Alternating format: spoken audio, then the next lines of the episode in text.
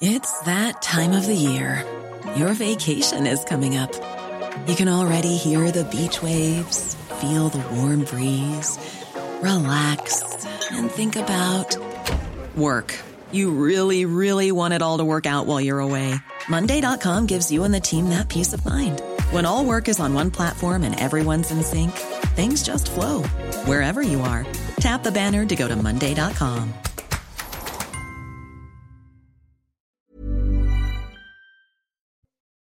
14h sur CNews. Bonjour à tous. J'ai le plaisir de vous retrouver pour la parole aux Français, l'émission dans laquelle on vous donne la parole. Au sommaire aujourd'hui, eh bien, la parole à la jeunesse qui manifeste aujourd'hui contre la réforme des retraites. On parlera également des dérives sectaires qui sont en hausse, en forte hausse même, à l'occasion de la tenue d'assises sur le sujet. Et vous entendrez un ancien témoin de Jéhovah. Il racontera comment il s'en est sorti. Avant cela, le journal. Simon Guillain, bonjour et bonjour à tous. Les blocages se poursuivent en France contre la réforme des retraites. Plusieurs lycées et universités de la capitale ont été bloqués ce matin. Une manifestation, vous le disiez Clélie, est d'ailleurs prévue cet après-midi à l'occasion d'une journée d'action de la jeunesse. Des universités ont également été bloquées à Strasbourg ou encore dans le nord de la France, à Lille. Des blocages également dans les raffineries. C'est le cas en Provence où trois raffineries sont à l'arrêt depuis lundi soir. Les automobilistes de la région sont forcément inquiets. Et nombreux sont ceux qui anticipent une éventuelle pénurie. Reportage sur place signé Stéphanie Rouquet. Depuis trois jours, dans les Bouches du Rhône, c'est l'affluence aux pompes. Plusieurs stations-service affichent déjà des ruptures de stock. Euh, station sur Gardanne, euh, fermée, c'est juste à côté de chez moi. Quoi. Et juste ici, quoi, je viens d'en trouver. C'est juste une prévoyance. Quoi. Vaut mieux venir mettre l'essence que galérer. Quoi. Pour pas être pris à dépourvu, bon, je, je complète. J'en avais un quart, il me manquait un quart. Je fais le puis c'est fini, je suis tranquille pour le moment. Le conflit d'octobre dernier a laissé des traces dans les esprits des automobilistes provençaux. La région est vaste, les transports en commun insuffisants. La voiture s'avère donc indispensable.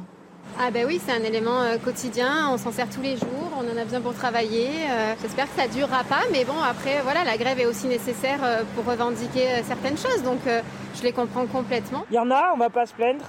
Après, quand il n'y en a plus, ben, c'est comme les bonbons, il n'y en a plus, il n'y en a plus, ben, on ne roulera pas, et puis euh, voilà quoi. Plus aucune goutte de carburant ne sort des trois raffineries de la région depuis lundi soir. En grève illimitée, les salariés organisent des votes quotidiennement pour reconduire le mouvement. La laïcité continue d'être menacée dans les établissements scolaires. 42% des personnels de direction interrogés constatent la présence de tenues religieuses à l'école et un quart relève des contestations de contenu pédagogique au nom justement de la religion. Voyez ce sujet signé Solène Boulan. Les atteintes à la laïcité se multiplient dans les établissements scolaires. 42% des personnels de direction constatent la présence d'élèves aux tenues vestimentaires dites culturelles qui peuvent être utilisées dans le cadre d'une pratique religieuse. Dans le détail, on trouve 63% de constats au cœur d'une métropole ou d'une grande ville et 60% en banlieue d'une grande ville. Concernant la pédagogie, 26% des personnels constatent une ou des contestations des contenus d'enseignement au nom d'une vérité religieuse, un chiffre qui induit une autocensure chez certains enseignants. Et ces faits ne sont pas toujours dénoncés. 43% des personnels de direction n'ont pas signalé à l'institution les problèmes de tenue vestimentaire. 37% n'ont pas signalé les contestations d'enseignement à l'institution. Parmi les raisons qui expliquent ces non-signalements, la conviction qu'ils ne seront pas suivis par l'institution, le manque de temps pour gérer ces situations et la crainte d'un impact éventuel sur leur carrière. Depuis le mois de septembre, le ministère de l'Éducation a recensé entre 300 et 700 cas par mois d'atteinte à la laïcité. Dans le reste de l'actualité, les forces russes ont mené de nouvelles frappes massives à travers toute l'Ukraine. Dix régions ont été visées selon Volodymyr Zelensky. Dans l'est du pays, les habitants de Kharkiv se sont retrouvés sans électricité, sans eau et sans chauffage. Et dans la capitale à Kiev, au moins deux personnes ont été blessées. Et enfin, la France déploie des forces armées en Estonie, un pays frontalier de la Russie, une opération logistique qui s'inscrit évidemment dans le contexte de cette guerre en Ukraine. Sur le flanc est du pays, plusieurs véhicules de combat ont été envoyés en soutien. Il s'agit de Griffons, acheminés depuis La Rochelle et la Valbonne. Leur nombre n'a pas été précisé pour le moment par l'armée de terre. Et voilà pour ce tour de l'actualité à 14h sur CNews. Tout de suite, c'est la parole aux Français. C'est avec Clélie Mathias et ses invités. Simon, on se retrouve à 15h. Mes invités, Philippe Bilger, bonjour. Soyez bonjour. le bienvenu. Et bonjour à Yvan Rieffol, soyez le bienvenu également.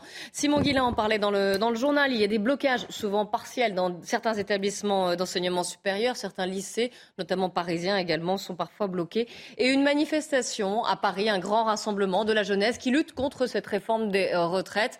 Une manifestation prévue euh, devant la gare Saint-Lazare et qui amènera ensuite les étudiants, les jeunes, euh, jusqu'à la place de la République. On est sur place avec nos reporters Michael Dos Santos et Sacha Robin.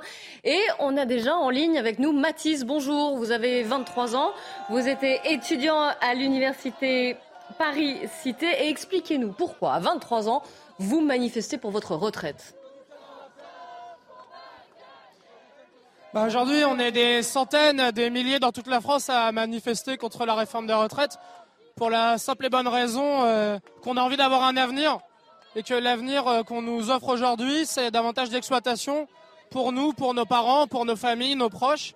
Et euh, de manière générale une société pourrie, une société où bah, la planète elle est en train de se mourir, où on nous promet de nous remettre la conscription, le service militaire. Et de vivre de manière générale dans la précarité. Et sur une planète où les tensions entre pays où euh, l'autoritarisme ou l'extrême droite euh, se développe. Et nous, on manifeste aujourd'hui pour montrer euh, un moment où on pense que c'est possible de faire reculer le gouvernement, que la jeunesse, elle est présente et qu'elle est présente bah, pour remettre tout ça en cause et tout contester. Wow, vous avez un discours qui est très, très, noir finalement, très pessimiste sur l'avenir qu'il vous attend. Euh, mais alors, je, vous pose la question parce que là, vous vous dites voilà, vous manifestez pour euh, pour ne pas avoir un euh, justement pour avoir une, une, bonne retraite. Mais avant de manifester pour la retraite, est-ce qu'il ne faut pas justement manifester pour avoir un bon travail, pour avoir de l'emploi, un emploi qui qui vous plaît? Est-ce que ce serait pas dans ce sens-là plutôt qu'il faudrait voir les choses? Bah nous, euh, on aimerait avoir un emploi digne, euh, un emploi bien payé, un emploi où on meurt pas au travail. Mais en faisant travailler plus longtemps euh, nos parents, en fait, on va galérer en avoir un d'emploi. Parce qu'aujourd'hui, il faut attendre 27 ans pour que les jeunes aient en moyenne un emploi qui est stable, donc pour pouvoir cotiser. Et les emplois qu'on a aujourd'hui, ils sont sous-payés, ils sont usants. Il y a des jeunes qui, quand ils commencent à bosser à 16 ans, 18 ans, à 30 ans, 35 ans, bah, ils ont déjà des problèmes de dos, ils galèrent. Et bon, euh, la vie qu'on nous offre, euh, c'est de galérer à avoir un, emploi, c'est de galérer à avoir euh, un logement, en fait, à avoir une vie de manière générale. Et d'ailleurs, c'est un petit peu ce qu'on observe, même pour avoir un travail entre guillemets qualifié. Bah, on se fait refuser des places à l'université. Il y a une politique de sélection qui s'est renforcée ces dernières années et qui rend de plus en plus difficile, justement, de postuler à des emplois qui, qui nous feraient plaisir et qui nous permettraient de vivre dignement. Euh, vous, alors je sais que vous parlez, euh, vous parlez sans doute au, nom des autres, mais vous, vous avez 23 ans, je le disais, vous êtes étudiant à l'université Paris-Cité. Par exemple, vers quel type de métier est-ce que vous vous orientez? Quelles, quelles, études faites-vous finalement? Moi, je suis à l'heure actuelle en master de physique fondamentale. Euh, et pour y arriver à ce master, il a fallu bagarrer parce qu'il y a de moins en moins de place. Et là, bon, quelles études? Bah, peut-être être ingénieur, mais pour bosser pour qui Pour euh, Total et défoncer la planète? Peut-être euh, me tourner vers euh, les métiers de l'enseignement, mais bon, pour enseigner quoi exactement quand on voit les programmes aujourd'hui qui ont été sabrés en physique, en mathématiques, de manière générale, l'école publique et les universités manquent de fonds, manquent de tout. Et bon, qu'est-ce qui nous reste en réalité? Bah, Pas grand-chose. Et c'est ça qu'on veut remettre en cause. Si on se bat pas maintenant, on n'aura rien. C'est triste parce qu'on on vous sent vraiment très, voilà, euh, très inquiet sur, sur, votre avenir. Est-ce que vous pouvez me lire la pancarte qu'il y a derrière vous? Il y a une grande pancarte. On n'arrive pas bien à la voir. Est-ce que vous pouvez nous la lire? Alors, ce qui a écrit, c'est euh, dès le 7 mars, étudiants et salariés en grève pour tout bloquer. Euh, c'est une pancarte de la coordination Interfac d'Île-de-France, donc toutes les écoles, lycées, universités qui se sont réunis pour essayer de proposer euh, bah, des perspectives parce que en fait on n'est on n'est pas pessimiste sur l'avenir. On n'est pas pessimiste, c'est pour ça qu'on se mobilise, parce qu'on pense qu'on peut gagner, on pense qu'on peut obtenir quelque chose de mieux, on pense qu'on peut faire reculer le gouvernement, le patronat qui le sert, et c'est bien pour ça qu'on manifeste aujourd'hui, c'est qu'on sait qu'on peut avoir un avenir meilleur, et on s'arrêtera à rien en fait pour l'obtenir. Et là, on est en manifestation aujourd'hui, on sera en manifestation demain et on sera en manifestation jusqu'à la victoire, jusqu'à ce que le gouvernement y recule et qu'on obtienne des vraies avancées. Est-ce que vous avez l'impression justement que le mouvement prend de l'ampleur quand même au niveau Alors, je ne parle pas du mouvement, on va dire général, je parle vraiment pour la jeunesse, donc les étudiants et les lycéens. Est-ce que vous avez l'impression que ça patine ou qu'il y a une certaine dynamique malgré tout? Bah, La dynamique, elle est présente dans les conversations. Il euh, n'y a aucun jeune aujourd'hui qui soutient la réforme du gouvernement. Tout le monde est contre, à l'image euh, bah, du reste des salariés, du reste euh, de la société aujourd'hui. Et là, ce qu'on voit, c'est que bon, il y a des actions de blocage qui se répètent, il y a des actions bah, d'assemblée générale, de manifestations qui se multiplient. On voit que euh, il y a quand même des trucs qui changent dans la tête et que là, avec le 7, les, on n'a pas juste envie de s'arrêter à une journée de grève toutes les semaines. On veut faire la grève étudiante, la grève lycéenne, la grève des jeunes de manière générale tous les jours. Et c'est pour ça que là, on va se diriger vers la place de la République, mais on va d'abord passer par Gare du Nord, Gare de l'Est, pour euh, aller voir euh, les travailleurs qui sont en grève reconductible et euh, leur montrer que les jeunes, ils les soutiennent, que les jeunes sont avec eux et qu'il faut qu'aucun des deux côtés on lâche. Et d'ailleurs, le gouvernement, il s'en rend compte parce qu'il repousse la mise en place du SNU, il, repousse la mise en place de la réforme des bourses qui visait à précariser encore davantage et à nous mettre sous la coupe des généraux et de la police. Donc en fait, je pense que s'il fait ça, c'est que lui-même, il a bien senti que la jeunesse, elle était mobilisée et qu'elle va continuer à l'être. Je ne sais pas si c'était pour vous mettre sous la coupe des généraux de la police quand même. Hein. On parle du SNU, c'est le service national universel pour ceux qui nous suivent. C'est pas forcément euh, le service militaire tel qu'on l'a connu, euh, que les générations précédentes l'ont connu quand même. Hein. Faut, un petit peu relativiser. Euh, je voulais vous demander parce qu'effectivement là vous avez raison, c'est que c'est la crainte du, c'est la crainte du gouvernement que la jeunesse justement s'empare de cette de cette contestation et ils prennent part de manière assez importante. Est-ce que c'est un mouvement qui est pacifiste ou c'est un mouvement qui peut devenir violent avec des actions euh, coup de poing? Bah Là, la violence, euh, elle est du côté de cette réforme. Si on veut pas de violence, il faut bâtir cette réforme. D'ailleurs, il faudrait changer plein de choses pour qu'il n'y ait plus de violence aujourd'hui. La violence, euh, là, de nos présidences de fac qui ferment les facs, nous pousse en distanciel quand on n'a pas forcément les moyens de suivre les cours à distance. C'est la violence de tous les emplois précaires qu'on occupe aujourd'hui. Alors s'il y a des jeunes, des moins jeunes, qui aujourd'hui vont vers des actions radicales, mais qui ne sont pas tant que ça, qui sont euh, parfois des blocages, qui sont le fait de reconduire la grève, on a même l'impression qu'aujourd'hui faire grève, c'est de la violence. Non, non, faire grève, c'est un moyen de se faire entendre, c'est un moyen de montrer notre force. Et nous, euh, bah, on ira euh, le plus loin possible de tous les points de vue. Et s'il y a quelqu'un qui est violent aujourd'hui, c'est le gouvernement, c'est le MEDEF, où on voit les profits qui se font aujourd'hui, bah, ils se les font sur le dos de tous les gens qui bossent aujourd'hui en France. Et des jeunes à bosser, on en est quand même beaucoup à côté de nos études. Oui, ça c'est vrai. Il y a une vraie précarité étudiante qui a été euh, d'ailleurs euh, euh, relevée par de nombreuses associations. Une question en plateau pour vous, Mathis, de la part d'Yvan Rioufol. Une réflexion. Moi, je peux vous poser une question quand même, Yvan Rioufol et Philippe Bilger. D'ailleurs, vous avez connu mai 68 il y avait un tel, parce que je, trouve quand même, n'en déplaise à Matisse, qui a un discours qui est très dur, qui est très sombre pour cette jeunesse qui démarre dans la vie. Est-ce que c'était pareil au, moment de mai 68 ah avait un... Mai 68 était une grande rigolade, si je puis dire. C'était plus joyeux. C'était beaucoup plus joyeux. Et, j'avais 15 ans, 16 ans, donc je, participais à la marge. Mais justement, ma question était celle-ci. D'abord, une, réflexion d'ordre très général qui, qui rejoint mai 68. C'est-à-dire que en effet, moi je, serais un jeune aujourd'hui, je serais furieux en effet du legs que, j'ai à, supporter de cette génération de 68 qui s'est gavée et qui, donne en héritage précisément une société pourrie, pour reprendre euh, l'expression de notre interlocuteur. Je veux bien entendre euh, le, qualificatif de société pourrie, mais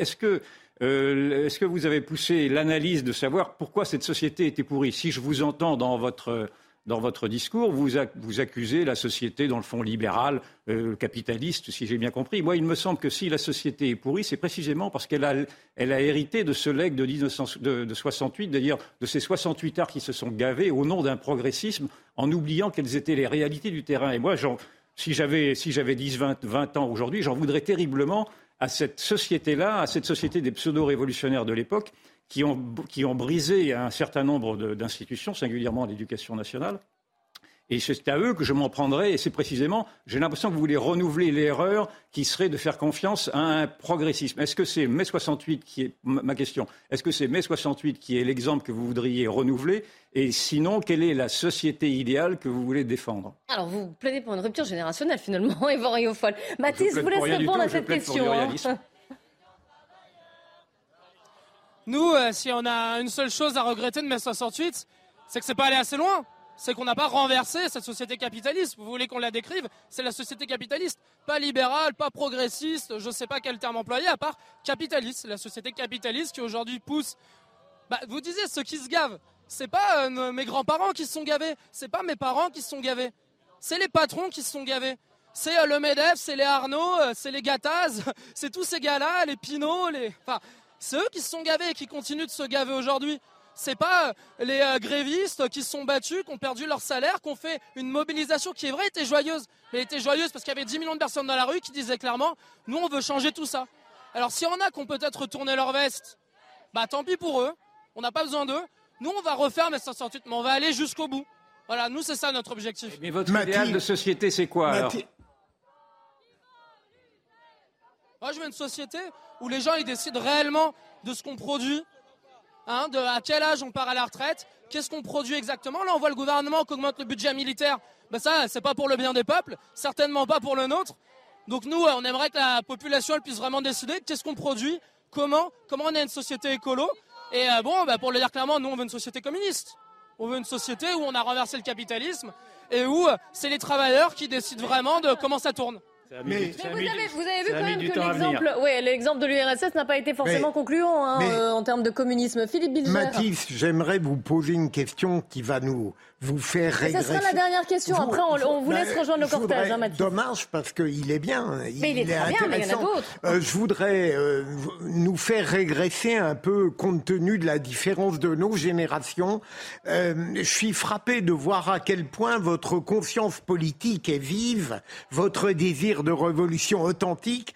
En même temps, par rapport à la jeunesse que j'avais, je me demande si cette politisation ne vous fait pas perdre d'une certaine manière le goût d'être jeune et je dirais l'aptitude au bonheur. Est-ce que je me trompe ou est-ce que pour être jeune, il faut être absolument politisé comme vous l'êtes? Euh, Mathis, là, si je traduis, Philippe Bilger vient de dire que vous étiez vieux avant l'heure, hein, en fait. Non, hein. non c'est plus subtil tout de même. Moi, je crois que mes idées, elles sont, au contraire extrêmement jeunes, parce que c'est euh, les idées d'une nouvelle société. Voilà. Et euh, ces idées, euh, on les a formées dans la société actuelle, dans toutes les bagarres, parce qu'aujourd'hui, on veut nous faire régresser. C'est pas mes idées qui sont vieilles, c'est le projet de Macron et du patronat. Où ils veulent nous refaire bosser, envoyer des jeunes au collège, aller bosser chez McDo, où ils veulent nous remettre, je suis désolé, un service militaire, parce que le SNU, pour l'instant, c'est une jolie petite colo. Mais on voit les discussions quand même sur la guerre qui s'approche. Et on voit les augmentations de budget. Et nous, non, on n'a pas envie d'avoir euh, des gendarmes ou des militaires à nous expliquer ce que c'est la vie. Hein, une journée, la JAPD, c'est déjà trop. Nous, euh, je sais pas s'il faut être politisé pour être jeune ou s'il faut être jeune pour être politisé. En tout cas, ce qui est sûr, c'est que si les jeunes ils se politisent, c'est pour répondre à un besoin où on sent qu'il y a un mal-être qui est très fort. Là, les jeunes aujourd'hui qui font euh, la queue pour récupérer de la nourriture, bah, ils se demandent pourquoi ils en sont là. Et ils se demandent comment le changer. En tout cas, merci et beaucoup. des jeunes qui vont se mobiliser, il va falloir s'y préparer. Il y en aura beaucoup dans les semaines qui viennent et dans les années qui viennent. Eh ben, on vous suivra et n'hésitez pas à venir témoigner sur notre antenne. Un grand merci à vous, Mathis. On vous laisse rejoindre le, cortège. On va être en, ligne dans un instant. Euh, revenez quand vous voulez. Hein. On, est, euh, on va être en ligne dans un instant avec euh, Ephraim, qui est encore plus jeune, puisque lui, il porte la parole des, des lycéens dès qu'on pourra, grâce à nos reporters sur place, Michael Dos Santos et Sacha Robin, qui, je vous rappelle, sont en, en direct depuis le, départ de cette manifestation Gare Saint-Lazare à Paris, manifestation de, la jeunesse, vous l'avez compris, contre la réforme des retraites, mais elle va plus loin aussi. Et puis, euh, il y a les questions de, précarité étudiante qui, euh, sont... Euh, évidemment soulevées par ce mouvement et ces manifestations. C'est quand même un mouvement qui vous vous étonne, vous l'avez dit, hein, en termes de parce que c'est une autre génération forcément. Et, vous le disiez, Philippe Bégère, vous êtes étonné par le regard politique finalement de cette jeunesse. En même temps, j'écoute Matisse, il a une dialectique parfaitement armée. Euh, il est évident que c'est la capacité de l'extrême gauche de théoriser sur une révolution à venir.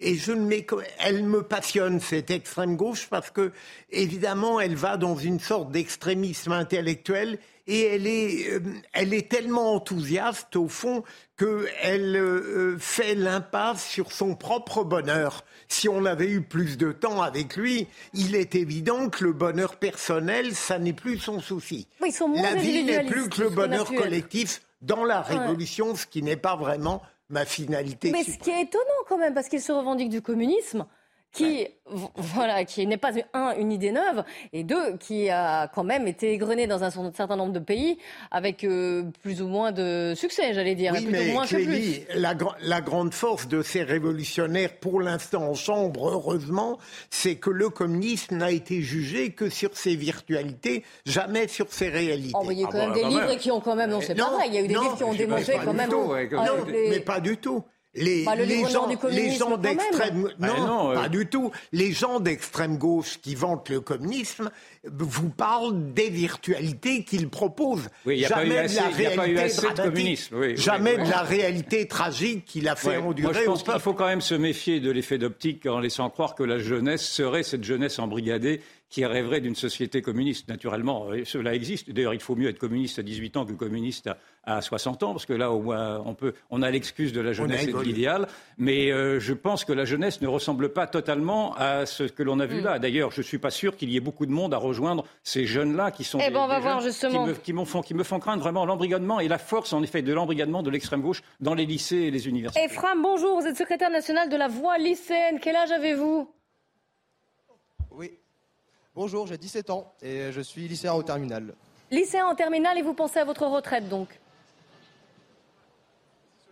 Alors c'est pas qu'on pense à notre d'accord, on pense à notre retraite, mais il euh, faut savoir qu'avant tout, on est là pour se mobiliser de A, parce que euh, le chômage des jeunes, c'est 18% aujourd'hui, qu'en allongeant l'âge de la retraite de 2 ans, et ben, ça fait qu'on va avoir un accès difficile, on va avoir un accès beaucoup plus difficile sur le marché du travail, parce que le marché du travail s'est saturé, qu'on est là en solidarité pour nos parents, pour nos grands-parents, pour nos grands-parents qui touchent 500, euh, 600 euros de pension de retraite, et qui ne font pas que vivre, mais qui font seulement survivre, pour nos parents qui travailleront deux ans de plus, deux ans de plus, avec un travail beaucoup plus euh, beaucoup plus compliqué, avec des critères de pénibilité qui sont revus à la baisse.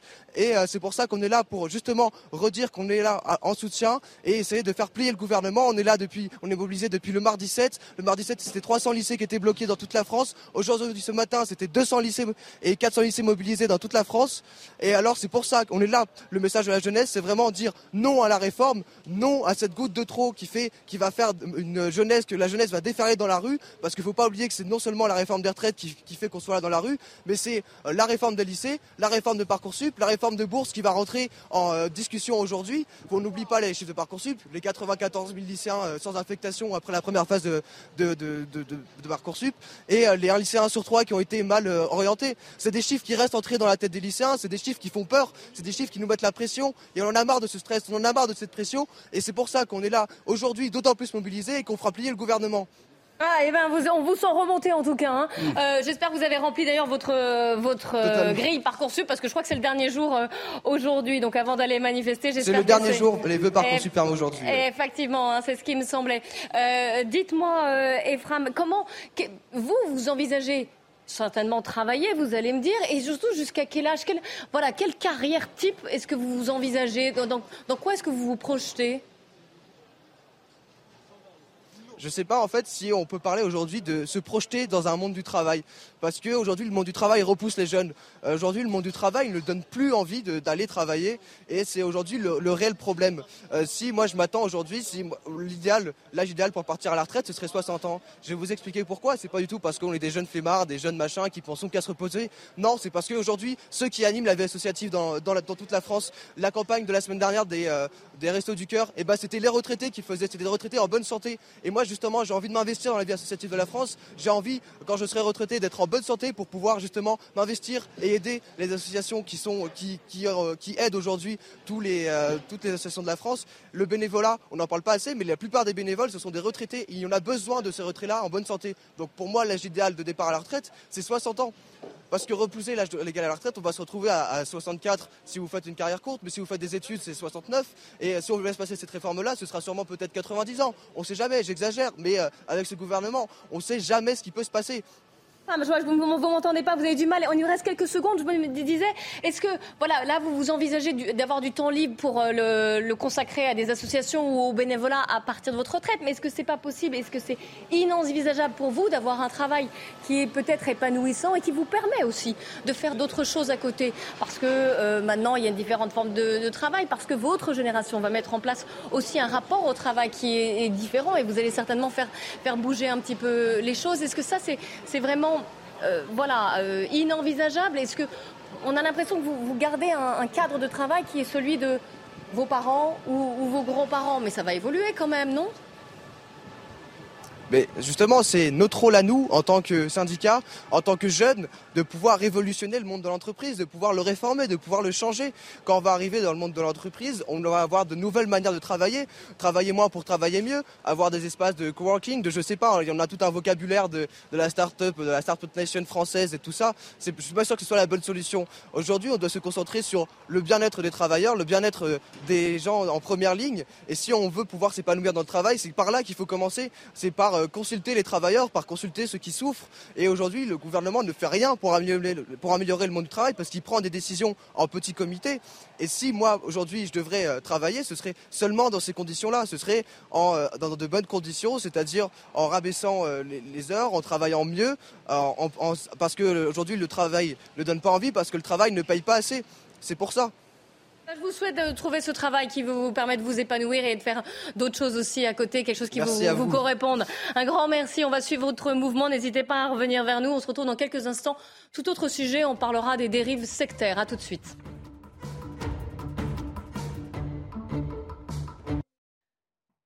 Il est 14h30, on commence par le flash info. Somaïa Labidi. L'ADN a parlé. Les corps retrouvés les 3 et 4 mars dernier en Charente-Maritime sont bien ceux de Leslie et Kevin. Un proche du couple, Tom, 22 ans, a été mis en examen pour enlèvement et séquestration, tout comme deux autres suspects qui en plus sont mis en examen pour assassinat et modification de l'état des lieux d'un crime. 200 manifestants ont bloqué l'autoroute A9 au niveau du péage Boulou dans les Pyrénées-Orientales. Ils ont répondu à l'appel de l'intersyndicale à entraver cet axe stratégique entre la France et l'Espagne. Ils dénoncent l'injustice de la réforme des retraites et comptent bien multiplier ce type d'action pour qu'enfin le gouvernement les entende. Et puis Corinne Diacre, repoussée vers la sortie, fragilisée par une fronde de ses joueuses, la sélectionneuse des Bleus a été démise de ses fonctions. Un limogeage qui intervient quatre mois et demi avant le mondial. Et pour l'heure, la Fédération française de football n'a pas encore désigné de successeur. Je suis toujours en compagnie d'Yvan Rioufol et de Philippe Bilger. On va parler des dérives sectaires. Vous savez que sont ouvertes aujourd'hui des assises qui ont pour but d'établir une feuille de route pluriannuelle pour lutter contre ces dérives sectaires. Pourquoi? Parce que les signalements sont en hausse. Vous allez voir les chiffres. Il y a eu plus de 4000 euh, signalements. C'est une hausse de près de 50% des signalements reçus entre 2015 et 2021. Euh, voilà, merci les chiffres. Et de 33, une hausse de 33,6% par rapport à 2020, ce qui inquiète grandement les euh, autorités. Alors, il y a non seulement, j'allais dire, les, euh, les allez, comment on peut dire, multinationales de la spiritualité qui sont bien connues comme l'Église de la Scientologie, euh, mais il y a aussi ce qu'on appelle des gourous 2.0 qui fleurissent notamment sur les réseaux sociaux. On va en parler et nous sommes pour cela en, ligne, en duplex avec Nicolas Jaquette, depuis d'ailleurs hein, ces assises euh, qui se tiennent au ministère de l'Intérieur. Bonjour et merci d'être en direct avec nous. Euh, vous êtes un rescapé des témoins de Jéhovah. C'est en tout cas comme ça que vous vous êtes décrit dans un livre que vous avez écrit il y a quelques années pour raconter votre histoire. Alors, est-ce que vous pouvez brièvement hein, nous raconter votre histoire? Je crois que vous avez été un enfant, finalement, des témoins de Jéhovah. Oui, ce livre que j'ai écrit euh, était là pour raconter surtout la condition des enfants au sein de ce genre de mouvement par l'exemple des témoins de Jéhovah. Euh, des enfances qui sont brisées, des enfances qui sont privées de liberté, des enfances qui sont privées d'esprit critique, euh, de citoyenneté, de culture. Et ça représente toutes les choses dont j'ai été privé au même titre que ma, ma, famille naturelle, mes oncles, tantes, grands-parents qui n'étaient pas témoins de Jéhovah ont été totalement exclus de ma vie. Des situations dans lesquelles les enfants ne devraient pas grandir.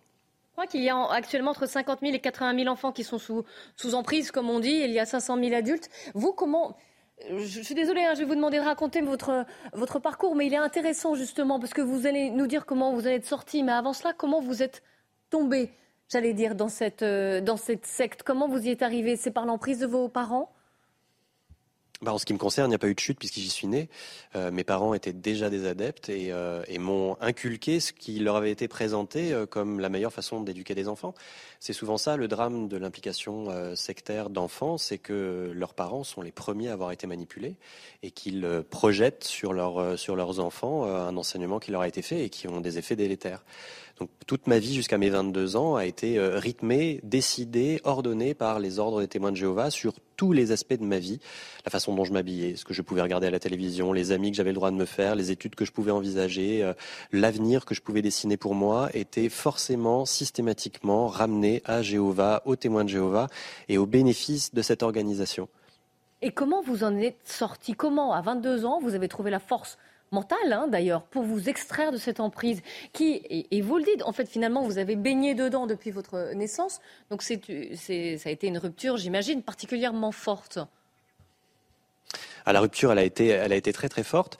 Euh, c'est tout l'objet de ces, euh, assises aujourd'hui euh, qui rassemblent non seulement les organes d'État qui travaillent sur la lutte contre les dérives sectaires, mais aussi toutes les associations et les acteurs d'aide sur le terrain. Et ma sortie a été largement accompagnée par des acteurs de terrain, des associations, des amis qui ont demandé l'aide de ces associations et qui ensemble ont organisé ce qu'ils ont appelé l'opération Nicolas, qui était une opération surtout qui s'est jouée sur une, une concurrence sur le temps, parce que la plupart des mouvements euh, sectaires phagocytent le temps de leurs adeptes. Les témoins de Jéhovah, euh, j'avais calculé que pour un enfant au primaire, le programme dit spirituel, rajouté par le mouvement euh, au programme scolaire et, familial des enfants, représentait quasiment 23 heures par semaine. Si vous, si vous regardez ce que ça représente, c'est quasiment une semaine de travail, c'est gigantesque. Et, et, en fait, tous mes amis, conseillés par les associations, se sont acharnés en fait à, à me trouver des occupations, des invitations, des sorties culturelle sur tous les moments où euh, le mouvement avait prévu des réunions, des activités. Et cette concurrence sur le temps a apporté ses fruits, puisque non seulement je me suis ouvert à plein d'autres domaines, à plein d'autres intérêts, mais je me suis reconstruit surtout un cercle amical. Parce que c'est la plus grande faiblesse des gens qui quittent des, des mouvements sectaires, c'est que ces mouvements circonscrivent leurs relations uniquement à l'intérieur du groupe. Et que lorsqu'ils le quittent, et c'est le cas avec les témoins de Jéhovah, ordre est donné à tous les membres du groupe de cesser toute relation avec, euh, avec celui qui les a quittés. Et c'est une, une séparation qui est cruelle parce que ça concerne aussi la famille. Euh, et c'est une séparation qui est terrible aussi parce que l'individu se retrouve seul dans le monde et un monde qu'il a appris à détester ou tout le moins à s'en méfier et à en avoir peur. Et cette sensation de solitude dans un univers extrêmement euh, inhospitalier, elle est très très dure à gérer pour les sortants de mouvements sectaires. Finalement, vous avez eu, vous avez eu de la chance, hein, ce qui n'est pas forcément le cas de, tous les enfants qui sont sous cette, euh, voilà, qui sont sous l'emprise d'une secte, quelle qu'elle soit d'ailleurs, que ce soit les, témoins de Jéhovah ou, une autre. On va parler maintenant des nouvelles dérives sectaires. Mais donc là, vous l'avez dit, hein, ces assises, elles, visent quand même à améliorer les choses, parce que j'ai cité les chiffres, là, il y a une hausse des signalements et notamment en raison aussi de la, crise sanitaire, ça s'accélère. C'est-à-dire que ces sectes prennent, prennent de l'ampleur, les réseaux sociaux n'y sont pas pour rien. Alors, qu'est-ce qu'il faudrait euh, améliorer pour que il y ait moins de personnes qui soient euh, évidemment sous cette, euh, sous cette coupe. la, ministre chargée justement de la citoyenneté, Sonia Baquès, qui, qui dirige finalement, qui préside ces, ces, assises, ces assises, pardon, demande à, renforcer l'arsenal législatif. Alors on sait qu'il y a un manque de moyens pour la justice, mais en quoi ça passerait? Comment on le renforce cet arsenal? Comment ça aiderait les victimes? Alors, elle a parlé ce matin euh, notamment euh, des délais qui sont extrêmement difficiles pour les victimes, qui, euh, qui ont envie de justice rapide, hein, comme d'ailleurs toutes les victimes qui, qui sollicitent la justice. mais on est, on est aussi dans des arsenals de justice qui sont à perfectionner sur la compréhension, l'appréhension des, des, phénomènes de dérive sectaire qui ont largement évolué.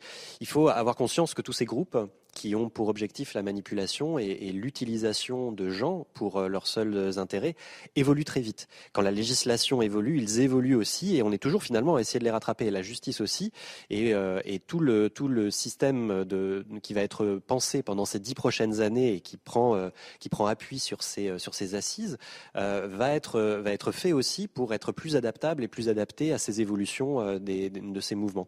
Et on l'a vu, hein, les, les, mouvements surfent sur les angoisses. Vous l'avez bien dit vous-même, le Covid et la crise sanitaire ont, largement dopé finalement euh, et l'attirance que ces mouvements ont pu, euh, pratiquer. Euh, sur tous ces mouvements-là, d'ailleurs, on a vu un fort saut sur le domaine sanitaire, sur ceux qui prodiguent ou proposent des, des alternatives médicales ou des, traitements miraculeux. les gens, quand ils sont dans l'angoisse, veulent trouver des solutions rapides et des solutions qui ont l'air simples. quand on leur dit que ça va prendre du temps et qu'on n'en est pas sûr, ce que la médecine en général dit, ça ne satisfait plus les gens et vous allez toujours trouver des charlatans, d'autant plus sur Internet facilement maintenant, qui vont, euh, qui vont vous promettre, euh, qui vont promettre le miracle et, euh, et vous allez y passer votre vie et vous allez y donner tous vos moyens. C'est ce qu'on appelle les gourous 2.0 hein, qui fleurissent sur, les, sur Internet, sur les réseaux sociaux. Vous l'avez bien dit, c'est des pratiques non conventionnelles, évidemment, telles que naturopathie, Reiki, nouvelle médecine germanique, etc. Une question pour vous, Nicolas Jaquette, d'Ivan Rioufol en plateau. Oui, bonjour. Est-ce que vous avez malgré tout essayé de comprendre l'itinéraire de vos parents pour l'itinéraire presque spirituel de vos, parents qui, de, vos parents qui les ont amenés à adhérer à cette secte. Et est-ce que vous faites un parallèle, dans le fond, entre l'effondrement des grandes religions, en tout cas de la, du, du, christianisme, et la prolifération des sectes comme des sortes d'avatars de religions de substitution? Je, ça pourrait être une explication. J'ai pas l'impression qu'elles soient des avatars. Elles se greffent. Elles, utilisent finalement un fond de croyance. Les témoins de Jéhovah ont toujours surfé sur le christianisme, se sont toujours euh, montrés en opposition ou en décalage par rapport à l'Église catholique, mais finalement en, utilisant une partie de son, euh, univers de croyance. Euh, sur le parcours de mes parents, il est évidemment, je m'y suis intéressé. Je me suis demandé comment ils y étaient rentrés, mais ils y sont rentrés comme beaucoup de gens, et c'est ça qui est intéressant et qui est important de faire passer comme message, c'est que c'est pas la faiblesse euh, chronique qui fait qu'on tombe dans un mouvement sectaire. Tout le monde peut y tomber euh, parce que ces mouvements en fait euh, pratiquent l'affaiblissement des gens qu'ils rencontrent. Ils ne, ils ne fait, ils, ils ciblent certes des gens déjà faibles, mais ils arrivent aussi à affaiblir ceux qui sont forts.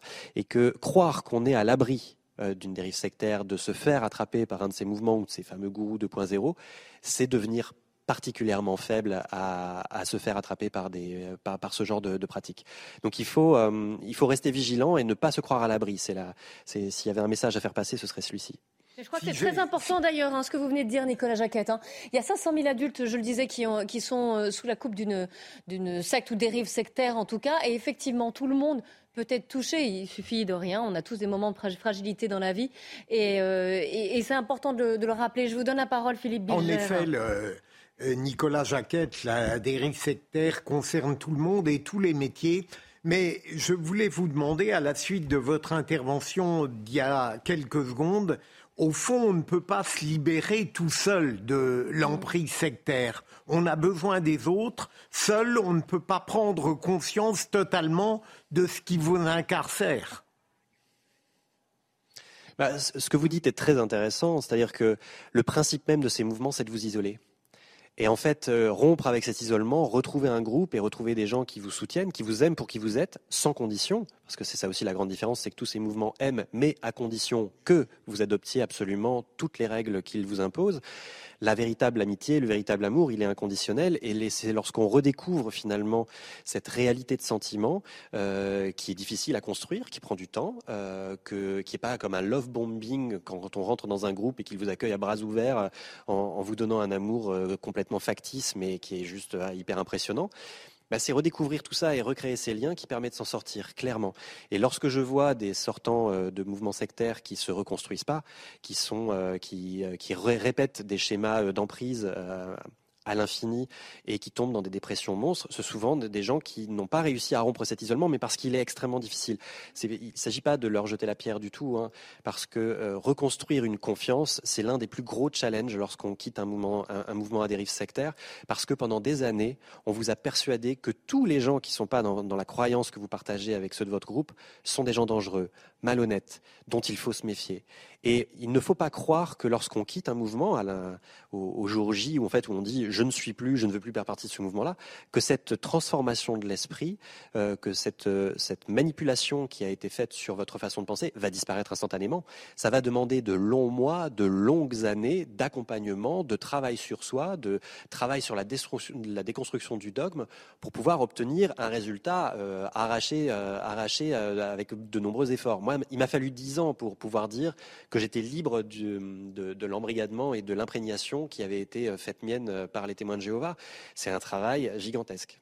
Et c'est là aussi où on a besoin d'être aidé, justement, puisqu'on parlait de l'arsenal judiciaire pour aider les, victimes à avoir une réparation en justice, j'allais dire. Mais il faut aussi, et j'imagine que c'est l'enjeu des, assises, accompagner les gens qui sortent, ne pas les laisser soudainement euh, d'une dérive sectaire à une solitude et devoir se faire face, euh, se reconstruire, rebâtir une confiance qui est extrêmement long, tout seul. Donc ça veut dire un accompagnement, un suivi peut-être médical ou, du moins et ou d'ailleurs euh, psychologique. Alors c'est là où le tissu associatif est hyper important. Euh, L'État, évidemment, et la Mivilude ne peuvent pas assurer l'accompagnement sur le long terme de gens en les appelant tous les jours et savoir comment ils vont. Euh, ils ont un rôle qui est de coordonner davantage euh, les, les, forces en présence euh, qui permettent de travailler sur ces sujets. Et on a un tissu extrêmement, extrêmement euh, dense et, et, puissant et formé et avec beaucoup d'expérience d'associations qui ont des antennes locales et qui, elles, assurent sur le long terme un accompagnement, qui sont en contact avec des thérapeutes qui peuvent accompagner aussi. La question judiciaire dont vous parlez, elle est aussi euh, extrêmement sensible. C'est-à-dire que euh, lorsqu'on doit se, porter en justice, il faut pouvoir, euh, faut pouvoir préciser le préjudice. Quel est-il lorsque vous avez fait partie d'une communauté et que vous décidez qu'elle vous a gâché la vie? Comment est-ce que vous estimez la valeur de la réparation de vos années de vie gâchées, des carrières que vous auriez voulu faire, de la famille dont vous avez été privé, de l'amour peut-être que vous n'avez pas pu avoir parce qu'on vous a imposé un conjoint? Comment est-ce que vous comment est-ce que vous quantifiez le préjudice de tout ça? C'est extrêmement difficile. Moi, je ne saurais pas le faire et je remarque que dans le système judiciaire, ceux qui sont en charge de juger ces affaires sont très très mal à l'aise aussi avec ces sujets parce que c'est très difficilement quantifiable. Un grand merci euh, Nicolas Jacquet d'avoir témoigné, nous avons fait passer ces messages. On, reste en, direct depuis les assises donc de ce, contre ces dérives sectaires. dans un instant, le temps de l'équiper, on sera avec euh, Georges Fenech qui a présidé la Mivilude, cette mission justement de lutte contre les dérives sectaires. Juste avant, je voudrais quand même avoir une petite réaction, Yvan Reyofol et Philippe Bilger. Je le disais, et vous avez entendu aussi le témoignage de, Nicolas Jacquette qui était particulièrement fort. Euh, il y a une hausse là ces dernières années des signalements, des gens qui sont sous la coupe de gourous 2.0 tels qu'on les appelle, ou alors de ces d'entreprises sectaires, on va dire plus, j'allais dire euh, connues, on va dire. Et comment vous vous l'expliquez cette, cette fragilisation de la société. Je pense qu'il faudrait peut-être, et peut-être que Georges Fenech va nous aider en cela, il faudrait d'abord définir de quoi l'on parle. Question, parce que hein, savoir mm. comment on doit définir une secte, parce que vous avez des idéologies sectaires et vous avez des entreprises sectaires, me semble-t-il une idéologie sectaire comme le wokisme, par exemple, repose également sur l'enfermement, sur l'embrigadement, sur l'absence d'esprit critique. Mais On va lui demander une définition. c'est une, idéologie dans, laquelle vous pouvez vous libérer. si j'ai bien compris, l'entreprise sectaire, c'est une entreprise qui vous enferme au point même que vous ne pouvez pas en sortir seul. C'est ce que c'est expliqué cet interlocuteur. Et donc, et de, de, la définition que je propose de la vraie secte euh, de l'entreprise sectaire, c'est qu'il faut qu'il y ait un gourou qu'il y ait une emprise telle que votre propre détermination soit édulcorée et qu'il y ait une relation d'argent. Je pense qu'également, il y a aussi cette manière de vouloir euh, un peu corrompre les, gens afin de leur soutirer des sous. Alors, Georges Fenech, bonjour. Ravi de vous retrouver en direct donc du ministère de l'Intérieur. Euh, je ne sais pas si vous avez entendu Yvan Rioufol. Quelle, définition finalement vous, vous, euh, vous donnez au mot secte et aux dérives sectaires? C'est quoi une secte finalement? C'est une question difficile que me pose euh, ah, Yvan Rioufol. Dans la mesure, dans, dans, la mesure où il n'y a pas de définition juridique euh, d'une secte. Euh, il n'y a pas de, de, concept juridique. Vous ne trouverez jamais dans aucun texte de loi le, le, mot secte. On sait dans le droit commun, enfin je veux dire dans le langage commun ce que cela veut dire couper, hein, sectaré, couper, couper du reste de la société du reste de la famille. C'est effectivement la notion de rupture euh, qui est importante. Alors par contre, la France a développé avec la Mivilude une connaissance unique, parce que je le rappelle toujours, la Mivilude est unique au monde. Il n'y a pas un autre pays où il existe une Mivilude. Hein. Et, donc on a développé une expérience, une expertise qui nous est beaucoup demandée, d'ailleurs par les pays étrangers, à partir des critères de la dérive sectaire. Quels sont les critères de la dérive sectaire? Il n'y a pas un seul critère, il faut qu'il y ait la conjonction de plusieurs critères pour qu'on puisse dire, là, nous sommes dans une communauté à caractère sectaire.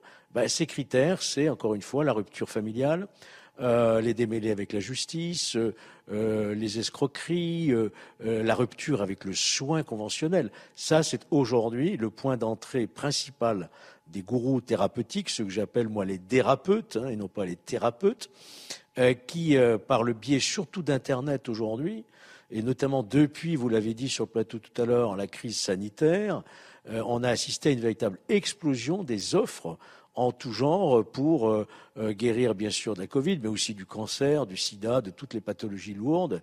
Et, il y a des, gourous Internet 2.0, euh, comme on dit, qui ont des centaines de milieux puisque vous avez présidé la Mivilude de 2008 à 2012.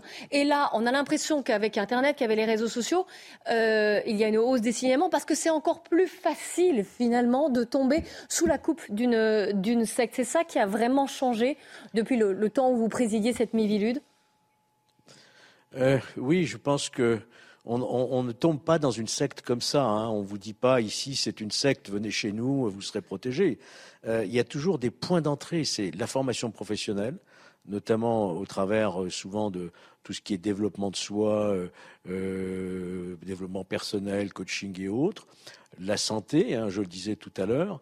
et donc le, le, cheminement, il se fait petit à petit, mais une fois que vous êtes dans cette communauté virtuelle, vous vous retrouvez euh, pris, euh, pris au piège. Et ce que je tiens à vous dire, cher Clélie, c'est qu'aujourd'hui, j'ai retrouvé, moi, l'ami Vilude, que je croyais un petit peu avoir disparu. Et nous sommes au ministère de l'Intérieur. Et je peux vous dire qu'ici, sous l'impulsion de la ministre de la Citoyenneté, Sonia Baquès, j'ai retrouvé tous les acteurs historiques qui sont là, hein, les anciens présidents, les associations, les avocats, mais également toute une nouvelle génération, y compris de députés, qui assistent ce matin. Et j'en suis très heureux parce que depuis dix ans, l'Assemblée nationale n'a rien fait sur ce sujet. Pas de groupe d'études, pas de commission d'enquête. Mais alors justement, alors il nous reste une minute trente, vous connaissez les délais, euh, Georges. J'ai lu qu'il n'y avait que huit, donc un tout petit groupe d'enquêteurs spécialisés qui traquent justement les gourous en tout genre. Lui, gourou, enfin lui, pardon, enquêteur contre ces gourous qui euh, pullulent sur les réseaux sociaux. Mais c'est rien.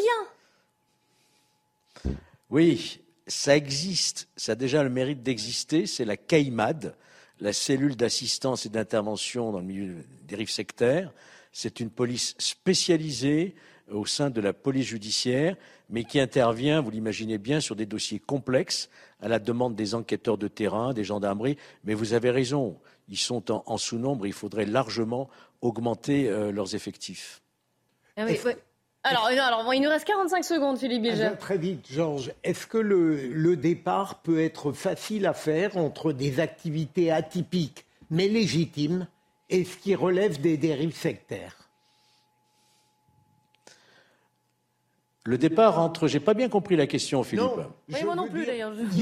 C'est pourtant évident il y a des dérives, il y a des activités qui sont atypiques, euh, des métiers. À la frontière, finalement, la frontière entre une activité classique et une. Et qui sont légitimes, et les dérives sectaires. Est-ce que c'est facile de faire le départ? Non, on est sur une ligne de crête. Vous savez, on est en matière de liberté individuelle. Liberté de conscience, euh, liberté du soin aussi, on est libre de se soigner ou pas, euh, liberté de religion, enfin toutes ces grandes libertés. Donc il faut toujours faire très attention, en tout cas moi c'était ma ligne de conduite, à ne pas porter, à, ne pas devenir une sorte d'inquisition en quelque sorte.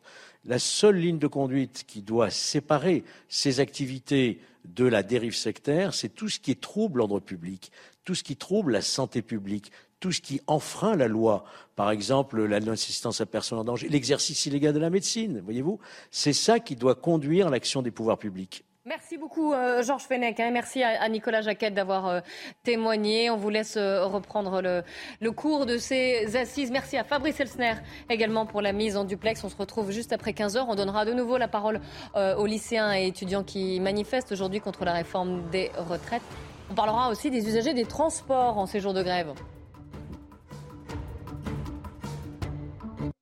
Il est 15h tout pile sur CNews. On commence par le journal Simon Guillain. Bonjour à tous ceux qui nous ont rejoints sur CNews à 15h. La mobilisation se poursuit un petit peu partout sur le territoire contre la réforme des retraites. Ce matin, euh, des agents ont coupé le courant du Stade de France et du chantier du village olympique à Saint-Denis. Une annonce faite par le secrétaire général de la CGT Énergie. Des blocages également euh, dans le sud de la France. Ce matin, l'autoroute A9 a été bloquée par des centaines de manifestants. Les grévistes se sont mobilisés sur un axe routier très important entre la France et l'Espagne. On va faire le point sur place avec notre envoyé spécial Alexandre Minguez. Ils sont 200 manifestants à s'être retrouvés ici au Boulou, dans les Pyrénées-Orientales. Ils ont répondu à l'appel de l'intersyndicale à bloquer euh, cet axe stratégique entre la France et l'Espagne. Ils souhaitent que tout simplement cette réforme soit retirée ou encore euh, une autre réforme soit proposée. Mais en tout cas, ils ne souhaitent pas que euh, la réforme passe avec un départ à la retraite à 64 ans. Ils veulent que tout simplement le gouvernement cède à leurs revendications. Et toujours dans ce contexte de blocage, euh, on voulait vous montrer ces images. À la veille des manifestations du 7 mars, la route de Lorient a été saccagée à Rennes. Du mobilier urbain a été détruit sur place et des vitrines de magasins ont été brisées. Nous sommes retournés sur place trois jours plus tard. Reportage signé Michael Chaillot c'est le commerce le plus touché par l'expédition nocturne route de l'Orient lundi soir à Rennes. Plus de 100 000 euros de préjudice, vitrines brisées, intrusion et casse à l'intérieur du magasin. Le patron ne veut pas s'exprimer par crainte de représailles. Deux jours après les faits, on trouve encore des caddies incendiés devant les commerces voisins un peu moins touchés. Ils ont pris les palettes qui étaient consignées, euh, ils les ont emmenées pour les brûler un petit peu plus loin sur la route de l'Orient. On estime à peu près à entre 2500 et 3000 euros. Je ne pense pas que euh, les, différents syndicats euh, vont dans ce sens-là de, de, casser. Au contraire. Pas de syndicats derrière cette action ultra-violente, mais 200 individus environ qui se retrouvent en pleine nuit. Une première arène, selon ce policier qui a sa petite idée sur les auteurs. Pas du tout dans le cadre d'une manifestation, mais plutôt dans le cadre d'une casse organisée euh, par euh, des individus euh, alors qui sont étudiants, qui font partie de, d'organisations comme Défense collective. on sait que beaucoup de, en fait, d'actions sont décidées lors de ces AG. Après, à Rennes 2, oui, évidemment. DEFCO pour Défense Collective, un groupuscule d'extrême gauche très implanté au sein de l'université de Rennes 2. Une université bloquée, les cours sont suspendus depuis lundi.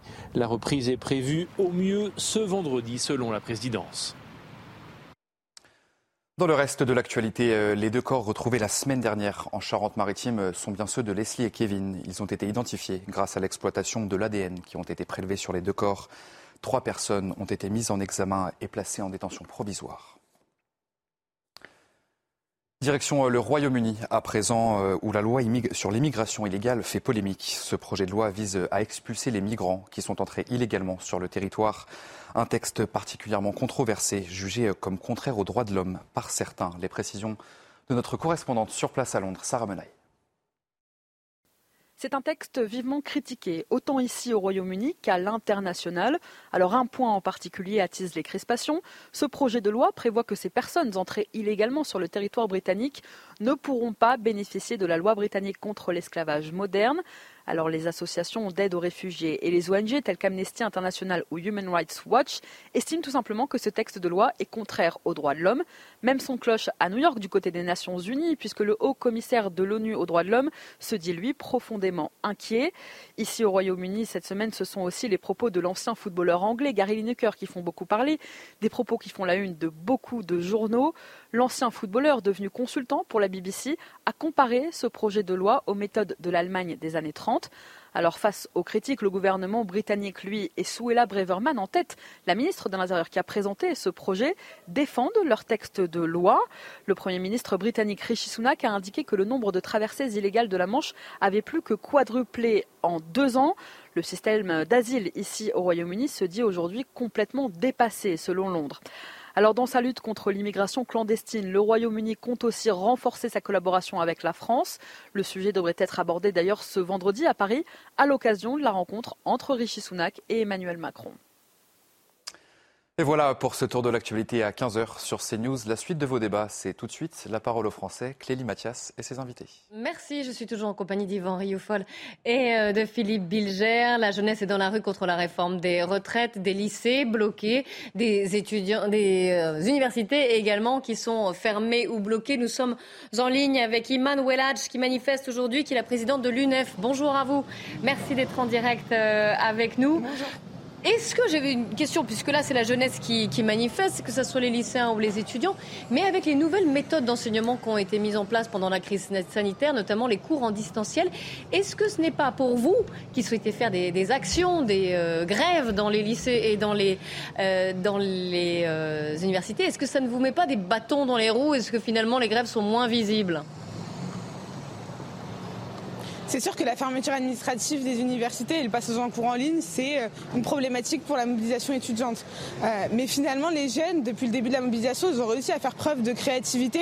Euh, ils ont mis en place des actions différentes sur leurs universités, avec des conférences, des débats qui ont réuni énormément de monde dans les universités. Et aujourd'hui, c'est aussi en fait la preuve de la créativité des jeunes. À Paris, il y a une manifestation qui est en cours, qui finira ici, place de la République, avec un festival par les jeunes euh, toute la soirée jusqu'à 22h.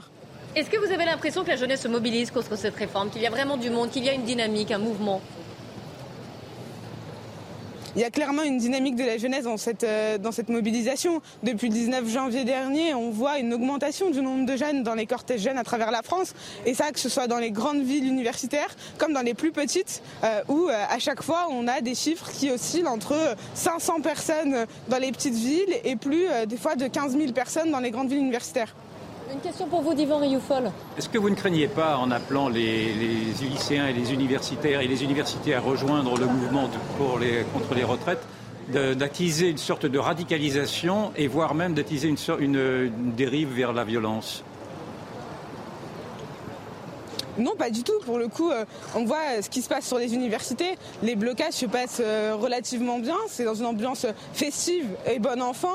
Euh, et c'est à l'image aussi de la mobilisation de façon globale depuis le début, où on voit du coup des familles, des jeunes être dans la rue, faire la fête ensemble et faire en sorte de se mobiliser tous ensemble pour faire entendre notre voix. Certains ont du mal à comprendre quand même parce que souvent on n'associe pas le mot retraite au mot jeunesse. Oui, bah, la retraite, c'est clairement une affaire de jeunes.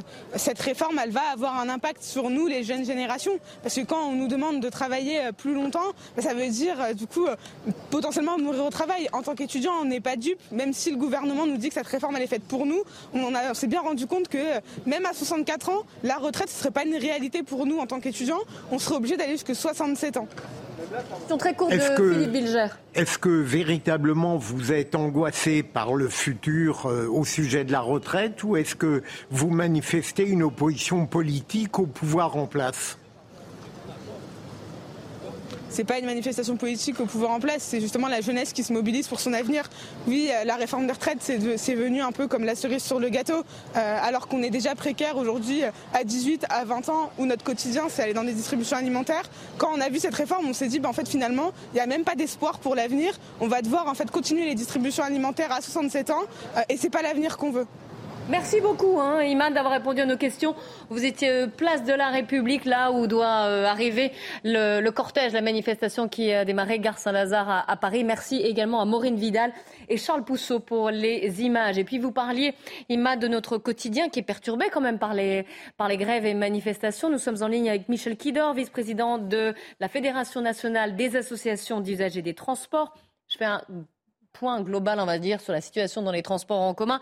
Ça va mieux à Paris au niveau du, métro, mais au niveau des, euh, TGV de la SNCF, euh, des Ouigo, c'est encore pas tout à fait ça. Vous allez voir les, prévisions de trafic. Et pareil, au niveau des, vols, certains sont annulés et en tout cas retardés. Est-ce que les usagers en ont marre? Ou alors est-ce qu'ils comprennent davantage ce mouvement? On le sait dans les sondages, finalement, euh, les gens sont majoritairement contre cette réforme de la retraite. Les gens sont contre la réforme de la, retraite, ça c'est évident, clair et, non discutable. Maintenant, ce qui pour nous est plus discutable, c'est pas le droit de grève qu'on ne remet absolument pas en cause, mais c'est son prolongement dans le temps pour une durée indéterminée, ce qui va complètement insécuriser les usagers, les utilisateurs, que ce soit les utilisateurs quotidiens ou les gens pour le week-end. On sent bien que tout du moins pour ce week-end-là, tous les trains ne rouleront pas, et là, ça peut poser des problèmes extrêmement gênants pour les gens qui veulent partir ou rentrer, qui ont des projets familiaux ou autres. Donc nous, ce qui nous, ce qui nous inquiète, c'est cette reconductibilité de la grève qui n'offre aucune visibilité et qui met le voyageur en première ligne pour prendre 12 euh, euh, heures à l'avance d'avoir communication d'un plan de transport euh, qui euh, ne le satisfera pas, tout du moins, qui ne satisfera pas un grand nombre d'entre eux. Donc c'est oui, en fait, une journée, on peut s'organiser, mais quand ça, quand ça perdure, en tout cas, c'est plus difficile. Une question pour vous d'Ivan Rioufol. Euh, dans la perspective que vous craignez d'une continuation de, de ces blocages, est-ce que vous pensez que l'opinion pourrait lâcher le mouvement? Tout dépend de son degré de popularité. Il est clair qu'à partir du moment où on gêne les gens, et je note que pour les gens qui ne peuvent pas aller travailler tous les jours, ce sont surtout les gens les plus modestes qui sont en première ligne, les gens qui travaillent tôt le matin, les gens qui sont au travail posté, les personnes qui vont nettoyer les bureaux avant qu'on y arrive, euh, les gens qui doivent aller euh, au lycée ou au collège ou à l'université. Donc c'est toute une population non motorisée qui va se trouver face à un vide qui risque de l'handicaper vraiment dans le déroulement. Euh, sur, le, sur la prolongation du mouvement Je n'en sais rien, personne n'en sait rien et c'est justement ça qui est extrêmement inquiétant. D'autre part, et à plus long terme, nous craignons à la fédération que ça ne décrédibilise le chemin de fer comme un moyen de transport puissant, décarboné et, et disons populaire. Et ça aussi, c'est assez grave pour l'avenir à notre, à notre avis. Oui, ça fait partie des enjeux. Une question de Philippe Bilger. Je, trouve votre ton euh, infiniment modéré par rapport aux incommodités de la vie quotidienne. Est-ce à dire que vous comprenez les ressorts de la contestation euh, assez majoritaire? Non, monsieur, nous ne, comprenons pas les ressorts d'une contestation qui met en cause le service public. Euh, vous le savez comme moi, puisque vous êtes juriste, qu'il y a un principe de continuité du service public en France et que celui-ci n'est pas assuré.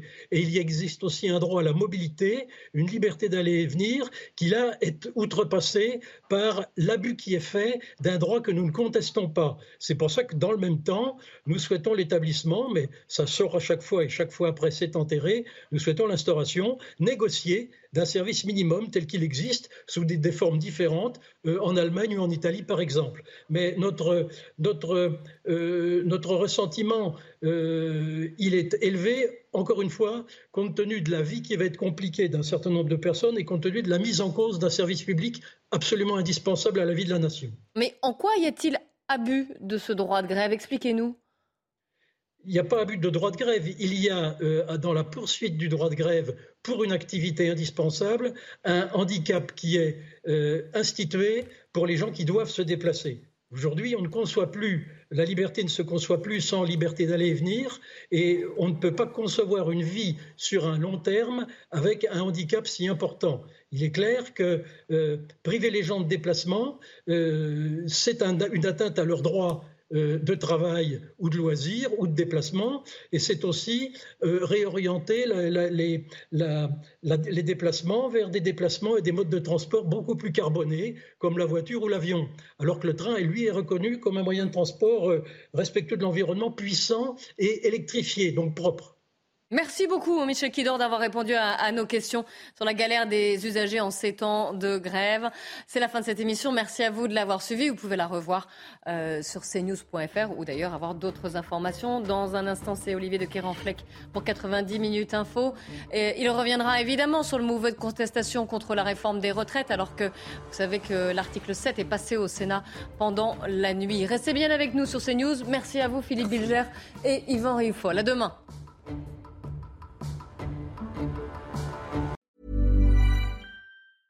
Planning for your next trip? Elevate your travel style with Quince. Quince has all the jet setting essentials you'll want for your next getaway, like European linen, premium luggage options, buttery soft Italian leather bags, and so much more. And is all priced at 50 to 80% less than similar brands. Plus, Quince only works with factories that use safe and ethical manufacturing practices. Pack your bags with high-quality essentials you'll be wearing for vacations to come with Quince. Go to quince.com slash pack for free shipping and 365-day returns.